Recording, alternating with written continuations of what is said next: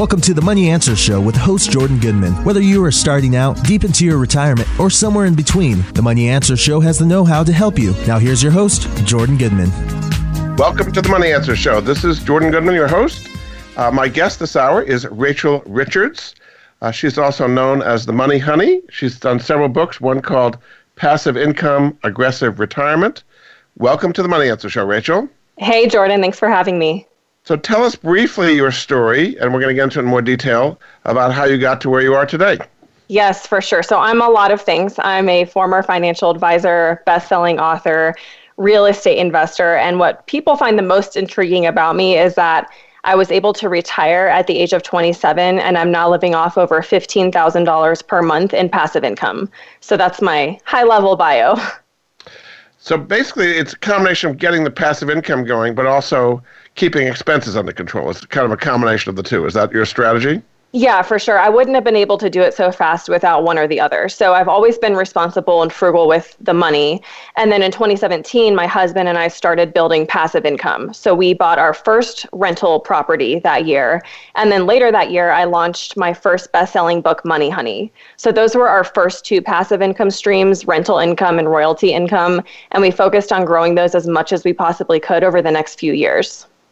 So let's talk about the rental income. So the market has changed dramatically because of COVID. People are leaving central cities and going to the suburbs in many cases. How has that affected the rental market, and does that affect where you think you should be getting into rentals and other people should be uh, buying uh, rental properties? Yeah, so I'm glad you asked because you're if you invest in real estate you probably will lose money at some point. It, it, that just goes for any investment that you make. There is a risk of loss. With our rental income we have about 38 doors in louisville kentucky. And in a normal month we were making anywhere from 8 to 10 grand a month in profit. But if you look back to April 2020, the first month that things got really bad in the US from the coronavirus, we only made $1,000 that month. So that was an enormous decrease in our profits, like a 90% decrease in our profits. Now, the only reason I wasn't panicking though is because I had other passive income streams keeping us afloat. So it wasn't a huge deal. If, if the worst case scenario for us was that we broke even for a few months, I was fine with that. So we weathered that storm pretty well. We, you know, immediately our rents started going back up. We helped our tenants find rental assistance. Um, we we did hold off on fill, filling vacancies for a while just because we didn't want to put anyone at risk. But then once we converted to doing virtual showings everything picked up back up very quickly. Now all that said i i don't want to discourage anybody from getting invested in real estate but i do think you have to do your due diligence as a buyer and really run worst case scenarios. So if you're looking at a rental property let's say it's a single family home if your tenant is unable to pay for a few months or you have to evict them or you have someone that's refusing to pay are you going to be able to carry those costs by yourself? If not that's going to be a pretty risky investment for you. And that's another reason i do like to invest in multifamily because i have multiple tenants and that way if one tenant is having trouble paying i still have other tenants that are paying all of their rent money.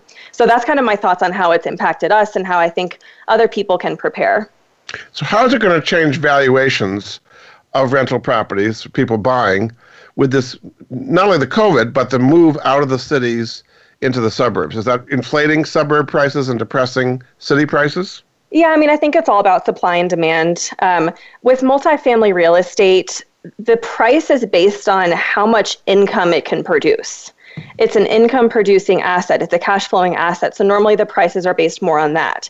So if you're seeing something like a pandemic where all of a sudden a lot of your tenants are, tenants are having tr- problems paying rent, that definitely can impact the value of your property. And if you go to sell it, it can be harder to get as much money as you would hope out of it. So it really depends on supply and demand. It can be different anywhere. It can be different in cities, suburbs, different areas in the US. But if you can keep track of the trends and see where people are going and maybe where there's not enough supply in the market, that's typically a good place to invest. So you have them all in one place. Do you recommend doing that near where you live, or you think you should diversify across the country when you're buying rental properties?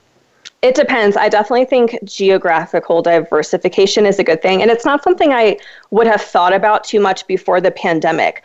But because of these eviction bans right now, it's really hard for us in Kentucky. We our hands are pretty tied. We can't do much.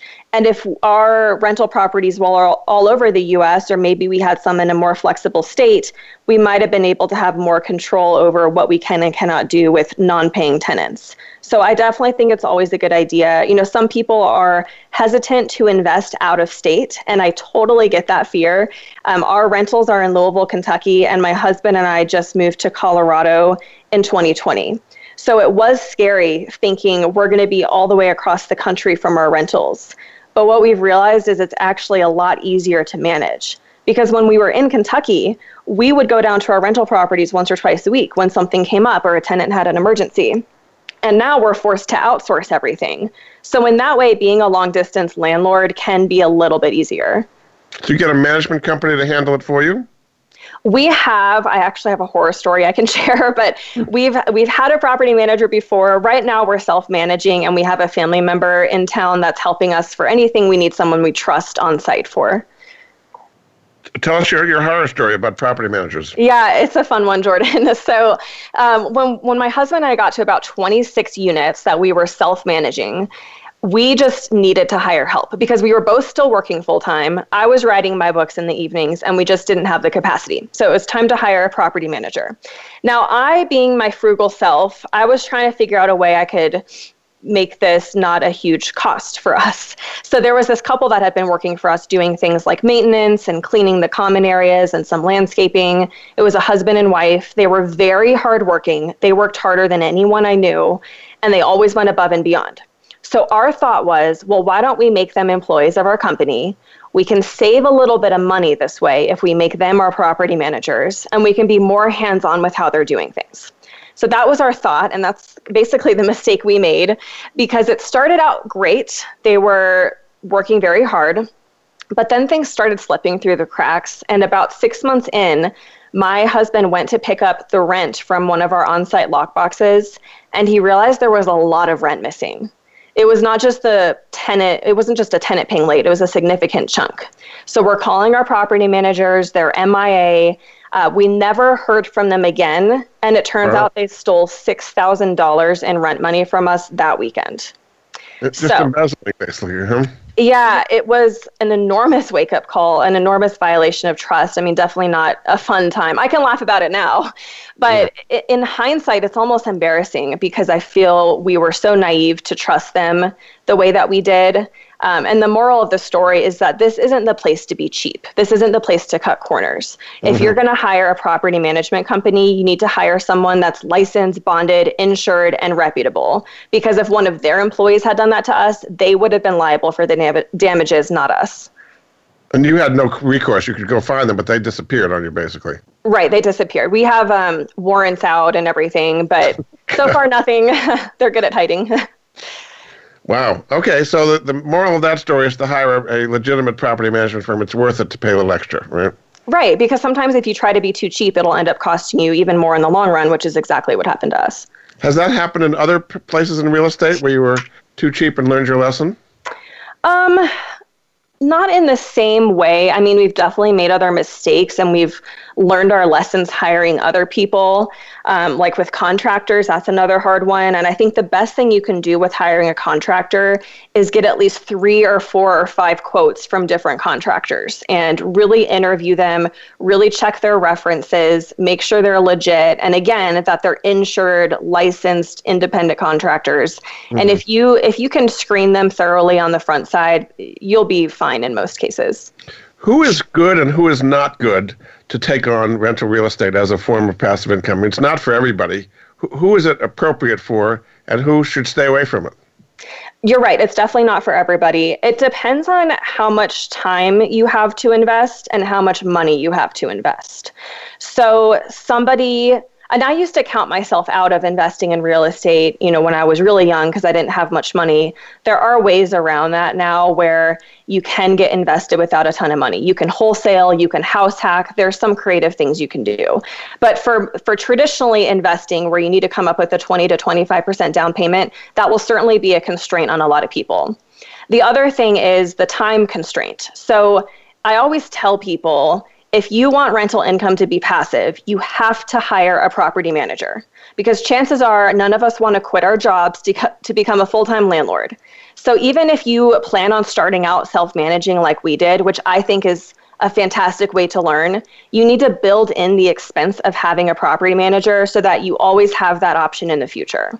But somebody that's starting out, you, you really want to understand how much time do you have to invest? Can you afford a property manager right off the bat? And are you willing to deal with the hassle of managing maintenance and managing the tenants and doing all of the work that goes into a rental property? So that's that's what you would want to think about. What are some of the tax breaks that you get for being a landlord? Being a landlord and owning property, you get all sorts of tax benefits. And I love rental property investing because there are so many financial benefits.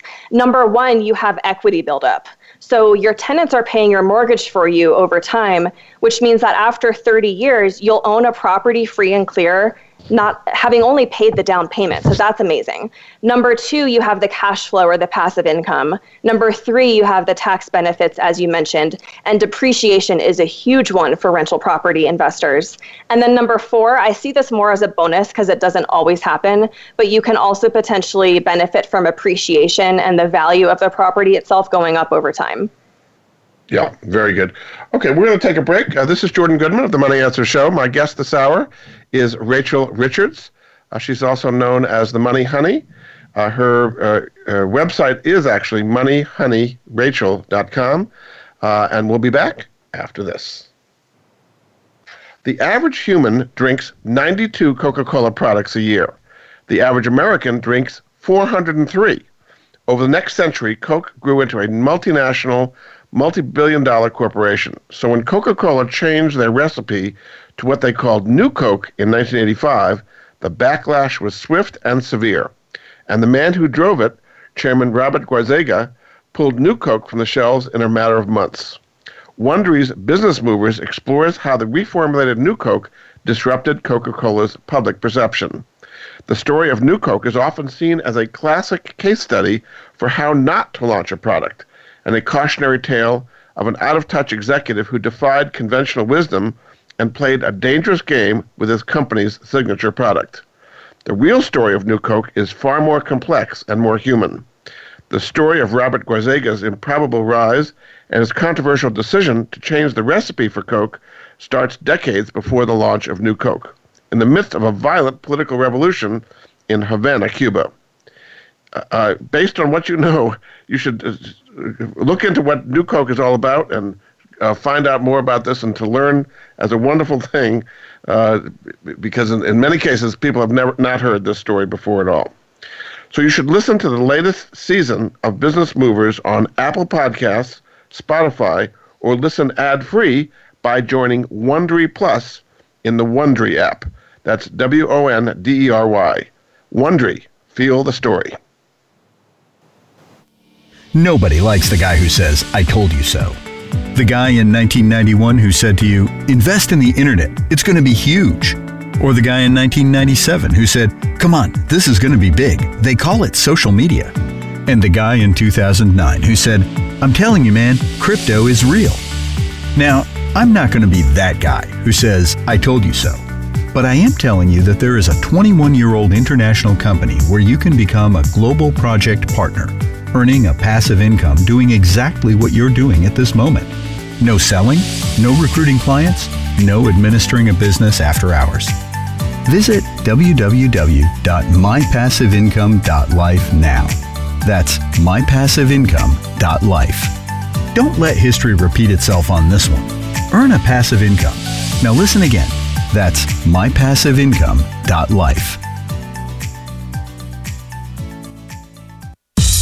Have you had a chance to check out Voice America's online magazine and blog? If you love our hosts and shows, check out articles that give an even deeper perspective, plus topics about health and fitness, movie reviews, philosophy, business tips and tactics, spirituality, positive thought, current events, and even more about your favorite host.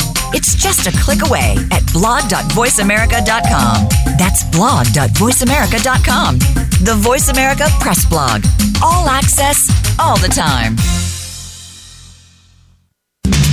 We're always talking business. Talk to an expert. Call now, toll free, 866 472 5790. That's 866 472 5790. Voice America Business Network. You've been listening to the Money Answer Show with Jordan Goodman. If you have a question for Jordan or his guest, please call us now at 866 472 5790. That's 866 472 5790. Now back to Jordan. Welcome back to the Money Answer Show. This is Jordan Goodman, your host. My guest this hour is Rachel Richards, known as the Money Honey.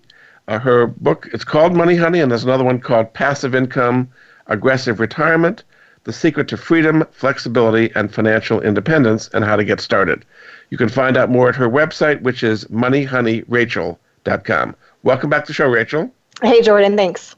Tell some people, tell people what they can find at that moneyhoneyrachel.com website. Yeah, it's just a little bit about me. I list my books, my online course, and my mastermind. So, and then also I have some freebies on my website. So if anyone wants to download my free budgeting worksheets, you can go to moneyhoneyrachel.com slash free. Okay, uh, that's worksheets. What is? Tell us a little bit about the course that you offer. The course that I offer, it's called Get Your Financial Bleep Together. so Your it's bleep a, together, okay. Yeah, it's fun and sassy. Um, it goes along with my first book, Money Honey, and it's really about the basics of money management.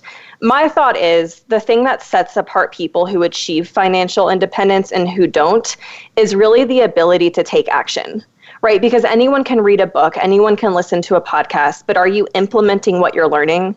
So I wanted to create an environment that would give people the support, accountability, and structure they needed to actually implement what they're learning and succeed.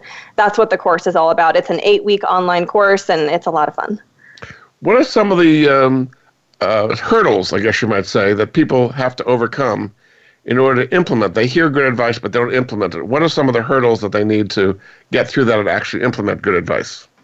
It, it's really about having self discipline. Self discipline is the hardest thing. And I like to make this analogy of when you go on a diet because you struggle with the same thing. It's all about instant versus delayed gratification.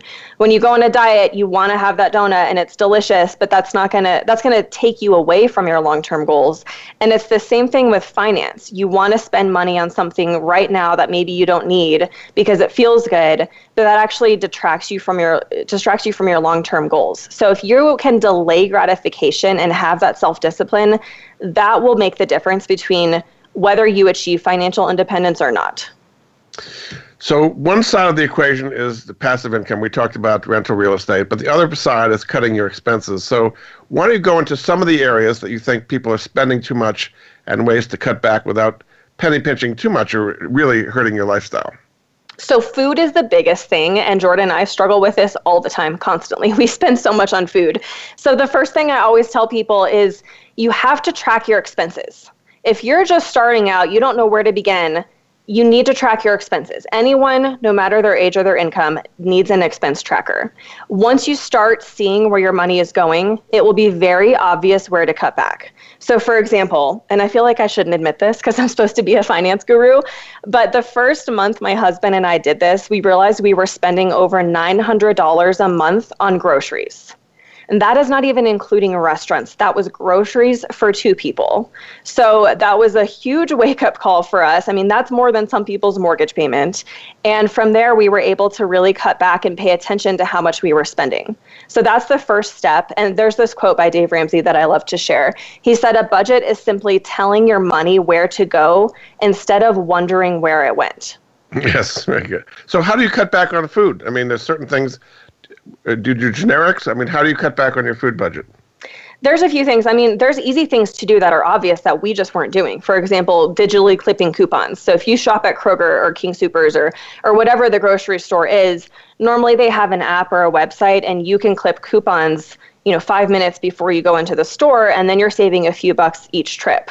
Another thing is to bulk sale if you can. Like if you can shop at a Costco and buy in bulk, that normally saves money. And just being a, paying attention to sales. If chicken breasts are on sale this week, you know, get get a few more packages than you normally would and put those in the freezer. Okay, so food is one. What are some of the other big areas that you could cut back on legitimately? A big area is online shopping This is one that's become a lot more prominent in recent years with social media and Facebook ads and all these different things online and Amazon. You can buy something with a click of a button, so it's very tempting. One thing I tell people to do is A, unsubscribe from all store emails right? So it's about removing the temptation from your inbox. You don't have to be alerted every time there's a store email. Now, I know someone listening is probably feeling FOMO, fear of missing out. And here's the thing you can always re sign up for those emails, but at least give yourself a break and see how you do. The second thing I recommend is implementing the 24 hour rule. So if there's something you really want to buy online and you're about to check out, just pause for a second and wait 24 hours make sure you sleep on it because a lot of the time, having that time to reflect will help you really differentiate between needs versus wants. So the impulse item is where people get into trouble. Oh, yeah, all the time. And I do it too. okay. And then, okay, so we've got online shopping, we've got food. What are some of the other areas that people can cut back on legitimately? Another big one is entertainment. So, and this hasn't been as big because of the pandemic. So, people aren't going out and going to concerts or going to different events. So, I think naturally people's budgets have been cut back a little bit in this area. But it's just having an intentional effort to do things for free, right? If you're getting together with your friends, can you go walk around at the park? Can you pack a picnic and go somewhere? Can you go on a hike outside? Can you have a date night at home where you make a meal at home and you light some candles? I mean, there's plenty that you can do for free. Um, so that's the third big area that I would say to cut back. But uh, on the on the similar note, Jordan, one thing I realized when it comes to saving more money is that we have this tendency to focus on only decreasing our expenses. That's kind of our tendency. When I ask people in workshops, hey, what things do you do to save money more quickly? They'll normally say, oh, I'll eat out less, I'll cook at home, I'll stop online shopping. And all those answers are great. It's obviously very important to live within our means, but there's only so much you can do to decrease your expenses. You can't stop paying your car insurance or stop paying your mortgage or rent. So I always tell people there's actually two ways to save more money. You can decrease your expenses and you can increase your income the beautiful thing about increasing your income is that there's no cap on how much money you can make in a year. There's nothing stopping you from making more money. And best of all, you don't have to reduce your quality of life in order to do so. So, if you really want to make an impact on your budget and with your savings, you will do both decrease your expenses and increase your income. What are some lessons you've learned from the whole COVID situation, people staying at home, that you think will apply longer term, even once uh, COVID is over? The so many lessons learned. First, I think everyone had a wake up call in terms of feeling that they were not prepared financially for this. And of course, I mean, who was prepared financially? No one saw this coming. But I think we can use this as a learning opportunity to think to ourselves, hey, how was I prepared? Was I prepared enough? And if not, what can I do next time so that I can be better prepared for a recession? Because it's not a matter of if, it's a matter of when. Another eye opening realization is that it is easier than you think to make money online and to, and I hate to say this word because it's overused, but to pivot your business. A lot of businesses that had physical storefronts have had to shift and learn how to do things online and offer their products online and offer their services online. Even people like personal trainers, which you think is a very in person physical thing, personal trainers are now finding ways to help their clients virtually. So I think it's promising. I mean, it's it's encouraging to feel like you can sit in your home and you can find ways to make money if you're creative enough. Yeah. So, uh, what do you expect when this is over? Are things are going to go back to normal, or how are things going to be changed permanently with what we, people have been through in the last year or so?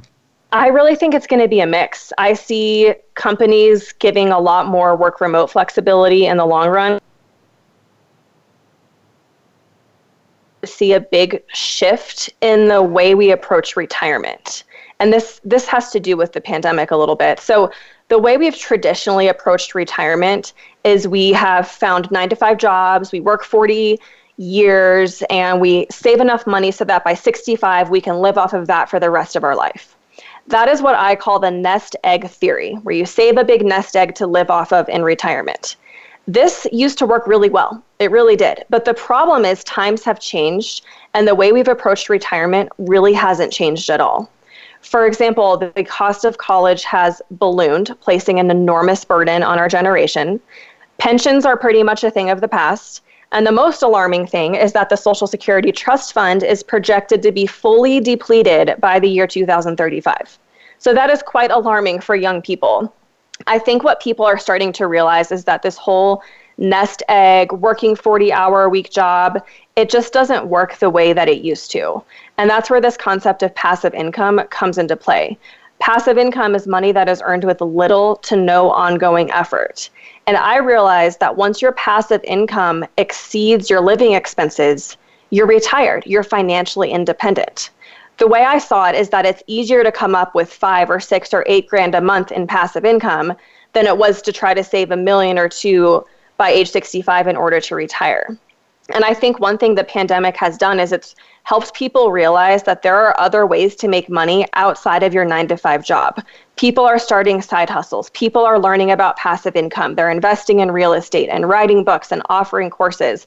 And I think we're going to see a lot more entrepreneurship like that in the in the coming years. So uh, you're officially retired at 28. So what do you do with your time now that you're retired to still have a uh, meaningful life. If, if, most people think that their life is based on what they work, how has that changed for you that you don't have to work? Yes, well, a lot of people actually say, well, Rachel, you're not retired, you're still working. and the thing is, yes, I am still working. I use the words retired and financially independent interchangeably. So it's not about me never working again. I would get way too bored and I'm way too young to, to not have an impact in the world. But now it's about working when, where, and if I want. And my book business and teaching female millennials and young people about financial literacy, that is truly what brings me passion. I love to help people this way, and that's how I spend most of my time. Uh, very good. So you're saying other people could do the same kind of thing if they can create enough stream of passive income. It gives them choices. They don't have to uh, go nine to five and work. It's basically giving them choices, is what you're saying. Yeah, absolutely. And even if you don't want to quit your job, it's still great to have an extra 1,000 or 2,000 or $5,000 a month in passive income. That can still give you a really big safety net and just just peace of mind knowing that you have that cushion there. So people today might be very skeptical of this. I mean, there's food lines and people have unemployment, they can't pay their rents, and there's just an awful lot of pain out there. How can you tell somebody in the current environment we're in now that what you've done is doable for them too? I think it's doable. A lot of people ask if I'm a trust fund baby. The answer is no. And in fact, I never made six figures from a job or career ever in my life. I started off after I graduated college making only $36,000. Now, sure, as a young white woman, I've had privileges, absolutely, and I don't deny that. Um, but I do think that there are ways that anybody can make this work. It doesn't matter how old you are, it doesn't matter how much money you're making, you can create passive income. Very good. We're going to take another break. This is Jordan Goodman of the Money Answer Show. My guest this hour is Rachel Richards. She's known as the Money Honey. Uh, one of her books is called Passive Income Aggressive Retirement. You can find out more at her website, moneyhoneyrachel.com. We'll be back after this. It's really important for people to get life insurance these days. Something can be very uh, surprising when what's happened last year, almost 500,000 people have died that never expected to go through that. Uh, kids do things all the time that are adorable and funny and wonderful, but you may not be around there to uh, to take advantage of it or, or enjoy it if you're not uh, careful. Also, people find that the rising cost of living, uh, buying a home, and so on, can leave kids without any financial security if, if something happens to you. So it makes sense why people do get life insurance, especially term coverage, which is surprisingly affordable. Why not pay a little bit each month to protect the ones you love? If you're asking yourself this question, consider Ladder. Ladder makes it impressively fast and easy to get covered. You just need a few minutes and a phone or laptop to apply. Ladder's smart algorithms work in real time, so you'll find out instantly if you're approved. There are no hidden fees, and you can cancel at any time. And since life insurance costs more as you age, now is the time to cross it off your list because it's going to get more expensive later. So lock in your best rate today and get your family covered with Ladder. Go to ladderlife.com slash moneyanswers. That's L-A-D-D-E-R life.com slash moneyanswers. Ladderlife.com slash moneyanswers will help you get the best deals on life insurance. Stocks, bonds, investment opportunities, financial news, and talk. We can help. Call us now toll free 866 472 5790. 866 472 5790. Voice America Business Network.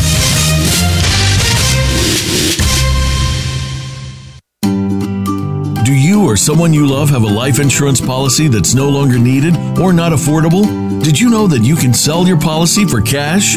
Your reason for buying life insurance has probably changed. Thousands of Americans turn to life insurance settlements to help sell their policies. They act as your representative, getting the highest market offer for you. You've got nothing to lose by simply inquiring. If you're over 64 with $100,000 or more of life insurance, you may already qualify.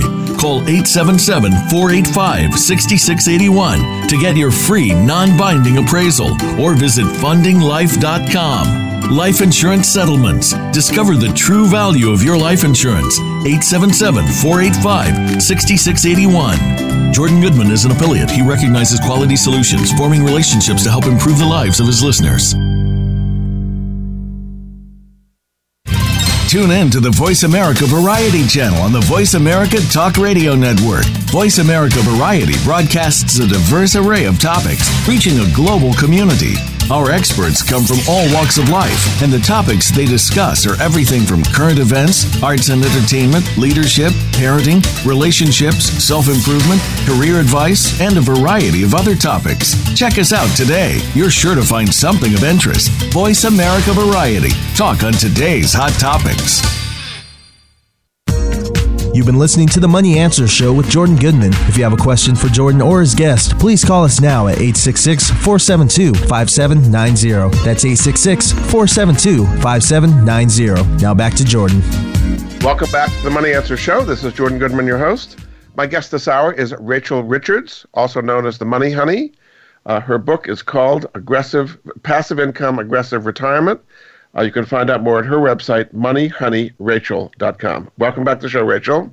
Thank you, Jordan. So let's talk about investing. We talked about rental real estate, but uh, portfolio income from buying stocks. Uh, how, how do you do that? And specifically talk about it in the current environment where there's been so much money made and lost in these wild speculative swings and Robinhood stocks and shorting GameStop and going after short sellers. Kind of give a little advice on what people should do and not do in this kind of environment we're in today. Yeah, so there's, you're right. It's been crazy lately with GameStop and everything else that's been happening. And I think a lot of people get caught up in this idea of making a bunch of money quickly by you know doing one of these speculative investments but the way i see it is that it's actually a lot more glamorous and sexy to invest in something boring like index funds because they will give you generally more stable returns over the long run.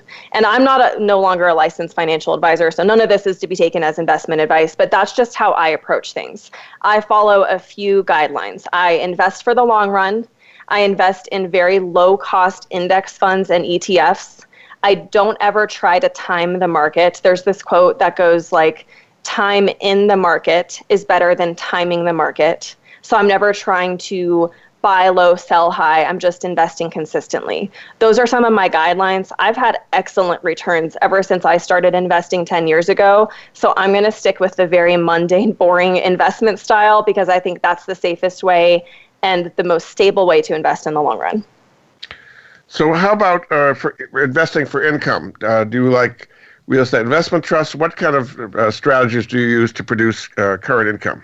Yeah, I do like REITs. Um, I haven't done a ton in portfolio income just because with portfolio income to generate meaningful revenue, you normally have to have a ton of money invested. You know, 750 grand, one and a half million dollars, and that that's a lot of money. So my long-term strategy is to transfer away from some of my other passive income streams now that are gener- generating a lot of money and eventually transitioning into more portfolio income when I have that wealth accumulated.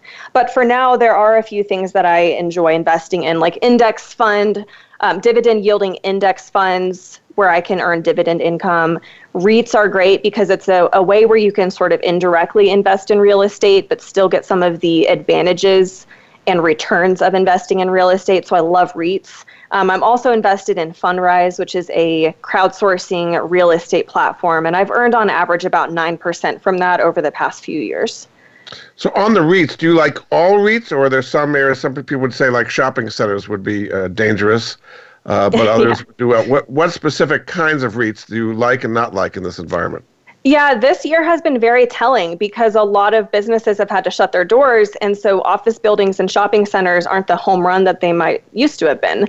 Um, but something that I feel always will be strong is healthcare. So, you know, things like hospital REITs and REITs that are in the healthcare industry. I I personally don't see that going away anytime soon. So I think that's a pretty strong sector to invest in. And I just like my plain old residential multifamily sector as well.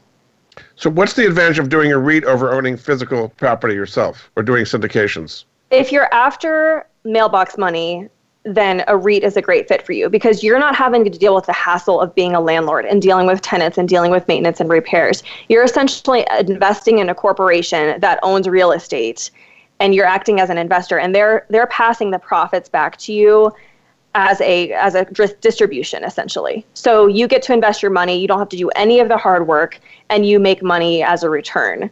Now the the downside is that you're not going to make as much generally as if you were to invest directly into rental property on your own. It's always a time versus money trade-off, so you just need to figure out which one's more important to you.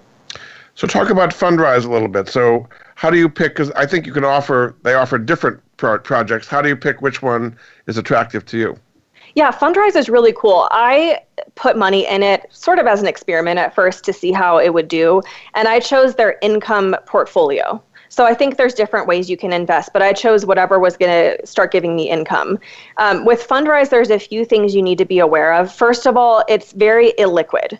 If you ever want to sh- sell your Fundrise shares, these are privately traded shares. These aren't publicly traded on the stock market, so it can take a couple months to actually get your money out. Another thing is is that if you don't keep it there for 5 years, you have to pay a penalty if you do want to withdraw your money. So this is meant to be used as a long-term investment, you know, money that you're not going to need for the next 5 years. The way it works for me is that I'm invested in the income portfolio, so I own a small little percent of ownership in all these different complexes all over the country. I get a quarterly distribution and so far my return has been about 9% since I started. Very good. Now, some other sources of income for you are uh, publishing, both your books and blogs and your course. Who is appropriate to, to get into the kind of self publishing business as a way to make significant amount of money? When you're starting to look at passive income, the first thing you want to ask yourself is do I have more time or more money to invest in creating this passive income stream? Because you will need one or the other or both. Now, if you're anything like I used to be a few years ago, you would have said, I have neither. I don't have time or money. So the next question to ask yourself is which one is going to be easier for you to free up? Will it be easier for you to free up time or to create more money? Once you can figure that out, you can start to narrow down the different types of passive income streams. For example, royalty based income streams generally require more time rather than money upfront. A royalty based income stream is something like writing a book or creating an online course. So it's something that you do have to put a lot of work into creating, but then once it's launched, it becomes very hands off. And often there's not a, a, significant capital investment. So for Money Honey, I self published Money Honey in 2017 for under $600. It was a very low investment. Um, my, my online course that I launched in 2020, I think I spent one i mean maybe $1000 up front to get that created. So both of those were very low capital investments but they did require a lot of time. So that's the first thing. If, if somebody doesn't have a lot of money but they have a lot of time this could be a great option for them. The second thing with royalty income though is that it's very dependent on marketing. Somebody can go out and write the world's best ever written book but if they don't know how to market it and get it into people's hands, they're never going to make money from it. So this income stream is very dependent on marketing. And if you're not comfortable with that or not willing to do that, it will be hard to generate money from this income stream. So that's uh, books. How about uh, podcasts and other ways of promoting things? Again, this is not for everybody, but for certain people it can work. But it's it's not a universal solution for passive income. Right. For certain people, it'll work. I use podcasts, and there's nothing passive about podcasts, certainly. But the way I look at my royalties and my courses is that the hard work's been done, they're created and they're launched, and now I just have to spend a couple hours a week or a few hours per month marketing them. Now, some people would say, well, that's not passive if you're still having to work. But the way I see it is that compared to a you know a nine to five job, it's it's very much passive to me. So there's always a sliding scale of how passive something is. With podcasts, I I try to do a few per month just so that I can continue to get in front of new audiences that's the hard thing about writing a book or launching a course is once you once you sell to your initial circle and your network and your family and friends how are you can, going to continue to get in front of new audiences and new readers? Podcasts are a great way to cross promote yourself. Yeah. You talk about some other sources of passive income. You have a section on coin operated machines uh, so you're talking about vending machines what are the pros and cons of doing coin operated machines I think coin operated machines are just so unique and fun and interesting. And I, I, don't have coin operated machines myself. My husband and I came close to investing in them, but then we kind of switched gears. But this would be something like a vending machine or an ATM or you know an arcade game or a laundromat. Um, and even if you don't have the capital to invest in a laundromat, because that's really expensive, you could still buy a coin operated washer and dryer and then work with a local landlord to put those in his complexes. So, really, there's a few things going on here. You have to find the machines, better to find a used machine than a new machine. You have to find the locations, which can normally mean going out on foot, knocking on doors, seeing who would be willing to work with you and allow you to put your machine in their location. And then it becomes really passive once you have that set up. So you would just essentially go around once a week to collect the money and restock the machines. And even that part can be outsourced to make it even more passive.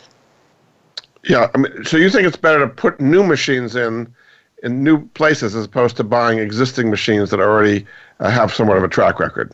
It depends. So you can buy a route. You can buy an already established business an already established route from a current owner who's looking to sell this business. And certainly, I think that would be easier to do. Or you can start buying your own used machines and setting up your own new route. It is hard to get to find a location, so it can be easier to, to work with somebody that already has locations in place. Yeah, you also talk about coin ops as a way of passive income. What are some examples of that? The the like the vending machines. You talk about coin ops, things like car washes and other Oh, like bigger, yeah, bigger. So instead of an individual coin operated machine, like a vending machine or a washer machine, this is where you'd look at a business that operates this way as a whole. So something yes. like a car wash or a laundromat. And certainly this can bring in big bucks immediately, but it's a little more similar to for- portfolio income where it does require a very large capital investment. Very good. We're going to take another break. Uh, this is Jordan Goodman of the Money Answer Show. My guest this hour is Rachel Richards. She's known as the Money Honey. Uh, her book is called Passive Income Aggressive Retirement The Secret to Freedom, Flexibility, and Financial Independence. You can find out more about her at her website, moneyhoneyrachel.com. We'll be back after this. From the boardroom to you, Voice America Business Network. Are you a homeowner tired of making monthly mortgage payments with little progress towards paying down your principal?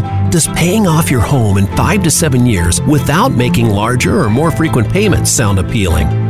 Paying off your home in full in five to seven years is really possible thanks to Truth in Equity's Mortgage Equity Optimization System, a money management approach that puts your money to work for you 24 7. If you own a home with some equity, have a decent credit score, and verifiable income, you owe it to yourself to learn more about Truth in Equity's program. There's no need to replace your mortgage or refinance in many cases. The system works for new home purchases as well as current mortgages. Your home is your largest investment. Own it outright in five to seven years. Call Truth in Equity 888 262 5540 or visit truthinequity.com 888 262 5540. Jordan Goodman is an affiliate. He recognizes quality solutions, forming relationships to help improve the lives of his listeners. You've been listening to the Money Answer Show with Jordan Goodman. If you have a question for Jordan or his guest, please call us now at 866 472 5790. That's 866 472 5790. Now back to Jordan. Welcome back to the Money Answer Show. This is Jordan Goodman, your host. My guest this hour is Rachel Richards. Her book is called Passive Income Aggressive Retirement. You can find out more about what she does at moneyhoneyrachel.com. Welcome back to the show, Rachel. Thanks, Jordan. So let's talk about some of the mindset issues that makes an entrepreneur successful or not successful. So, for example, uh, what are some of the daily habits and rituals that you use to cultivate a healthy mindset? Yeah, the thing is, when you're creating passive income, you are becoming an entrepreneur. There's really no way around that. And being an entrepreneur is really, really hard. Some of the things that I do on a daily basis is just to have a really good morning routine. Now, this isn't something I've consistently done over time, but I do go back to it when I feel like I'm struggling or I'm really getting burnt out. So, a book that I recommend is called The Miracle Morning by Hal Elrod it certainly changed my life because when you think about the way most of us wake up in the morning we wake up and we turn over to our phone and we we start looking through our phone at least that's what i've normally done but if you think about how you can start your day intentionally and with positivity you can really change how your entire day goes and you can have a ton of really good days in a row so things that i do in the morning that hal elrod discusses in his book include meditation affirmations, journaling, you know, doing gratitude exercises, reading, um, just having silence, listening to music, just things that aren't anything to do with work. They're not social media, they're not checking email, they're not looking at my notifications, but they really get me grounded and centered so that I'm starting my day in a positive way. Now, some people say as an entrepreneur, you're going, always going to face burnout because you don't have a boss, you're kind of on your own. Have you ever faced burnout and how do you deal with it? Oh my gosh, yes. So uh, when I quit my job in 2019, I had this fear that I was going to be this lazy sloth and I was going to sleep all day and not do anything. but I guess I didn't know myself very well because the opposite happened. And I went from working 40 hour weeks as an employee to working 80 hour weeks as an entrepreneur. What I realized is that it is hard to have boundaries as an entrepreneur it's hard when you're not going physically going into an office and leaving an office every day. There's no clear start or stop time to your day. And on top of that, I loved I love what I do. So to me, I could work a 12-hour day and I would be totally happy and fulfilled. It didn't feel like work. The problem with working 12-hour days though is that it's not sustainable. So this definitely got me into trouble. It led into burnout, which actually then led into anxiety and depression, which I've always talked very publicly about because I think there's a lot of unfortunate stigmas against mental health. But you know, I think every entrepreneur needs to watch out for this and really be protective of their time and make sure you're taking care of yourself. What is a common piece of advice that is given to entrepreneurs that you disagree with? I have a couple of these, but one is people often tell entrepreneurs to say yes to every opportunity that comes their way. And I agree with this to an extent. When you are starting a business and you're out there and you need to hustle and you need to get yourself out there, and certainly you want to say yes to every opportunity that comes your way when you're starting out. The problem, though, is that if you keep following this advice as your business grows, you're going to find yourself in a lot of trouble all of a sudden your calendar is going to fill up with everyone else's priorities except for your own. And what happened to me, this was a problem for me, and this is why I, I ended up having a lot of anxiety. But I just felt like I didn't have any control over my schedule or my calendar. I didn't have any say in my day. It was really, really difficult. So I've actually learned that instead of saying yes, actually saying no is a lot more powerful as a business owner. And if you can learn to intentionally understand when to say yes versus no, that is a lot, that's a better strategy for your business. So, people going through school in general are being taught to be employees, go out and get a job. Um, what is the different mindset? Say you're coming out of school to go straight into becoming an entrepreneur where you're on your, your own boss. What is the different mindset for that for, as opposed to being an employee?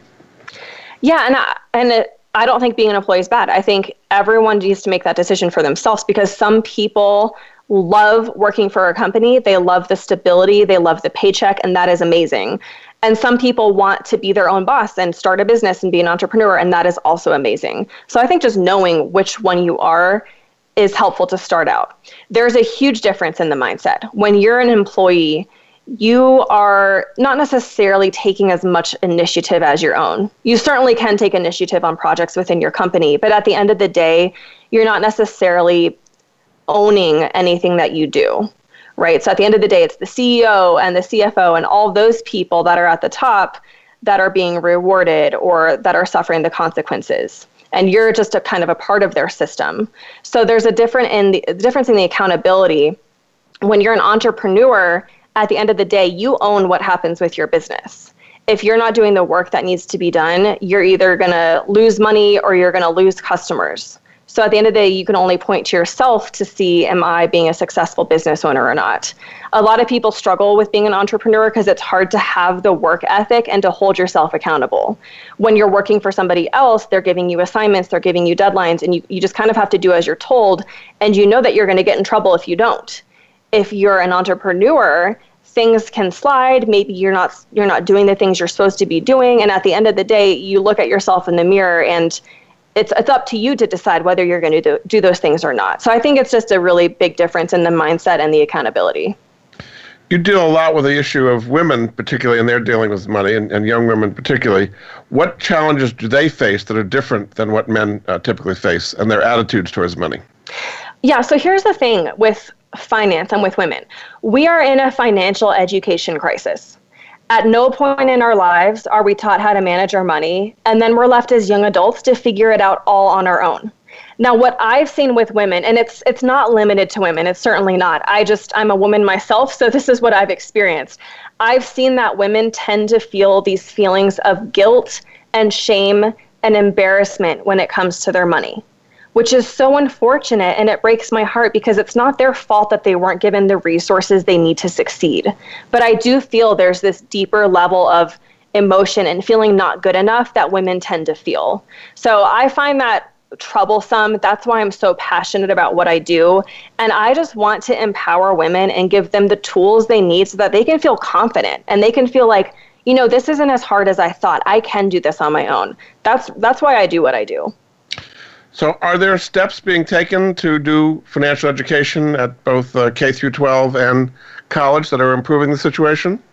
I've seen programs here and there. I feel like there was a program announced in South or North Carolina about in a high school, but there is not enough. I mean, there needs to be an overhaul of the educational system where they're not only teaching theoretical, but they're teaching practical. And not just personal finance, but things like how does healthcare work? How does car maintenance work? How does all these different practical things work? Because that's what we need as young adults so that we can succeed in, in real life.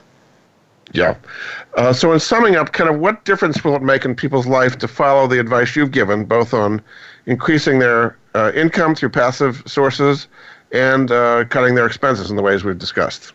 Well, first of all, if you follow me, I think that it will be a breath of fresh air compared to you know a different finance book or a different finance guru that's speaking in very dull jargon filled complex words. So i try to make the whole topic sassy and fun and simple and that makes it a lot more accessible to people. And then also if you start to implement my strategies i do think that you can achieve financial independence at a young age right? So other finance gurus will tell you things like, oh, invest in mutual funds and save 15% of your paycheck and don't take on any debt. And some of those things have a place but I will say things like you need to save 50% of your of your income and you need to find ways to increase your income so that you can do so. And you need to invest in index funds and you need to p- think about taking out debt to purchase rental property so that you can use that as leverage to purchase a cash flowing asset. So I think I just have a different perspective than what a traditional finance guru would say. And I think that a lot of my techniques can get someone to achieve financial independence a lot and a lot earlier and particularly in the times we're in now, uh, with so many people having been closed in by COVID and so many people having lost their jobs and died and ending up in food service lines, uh, you have a much more optimistic view than a lot of people who are kind of barely into survival mode these days. Yeah, and it's hard times. I mean, it's easy to feel very discouraged and panicked, but at the end of the day, you know, all you can do is just take a deep breath, confront your finances. That's the hardest part is just is looking at your financial situation, putting it all out there on the table. What are your debts? What's your income? How much are you spending? What are your assets? If you can get over that first hurdle, I promise you it will feel like a relief. It'll feel like a relief just to know, okay, it might not be pretty, but this is what my financial situation looks like. And now I can take the steps to further myself and work my way towards financial freedom. Very good. Well, my guest this hour has been Rachel Richards. Uh, her book is called Passive Income Aggressive Retirement, The Secret to Freedom, Flexibility, and Financial Independence, and how to get started. You can find out more about what she offers, her course, and other things at her website, moneyhoneyrachel.com. Thanks so much for being a great guest on the Money Answer Show, Rachel. Thanks, Jordan. Thanks again. We'll be back next week with another edition of the Money Answer Show. Goodbye for now. Thank you for joining Jordan Goodman and the Money Answer Show. If you have a question for Jordan, please visit his website at www.moneyanswers.com and be sure to tune in every Monday at 12 p.m. Pacific Standard Time right here on Voice America Business. See you next week.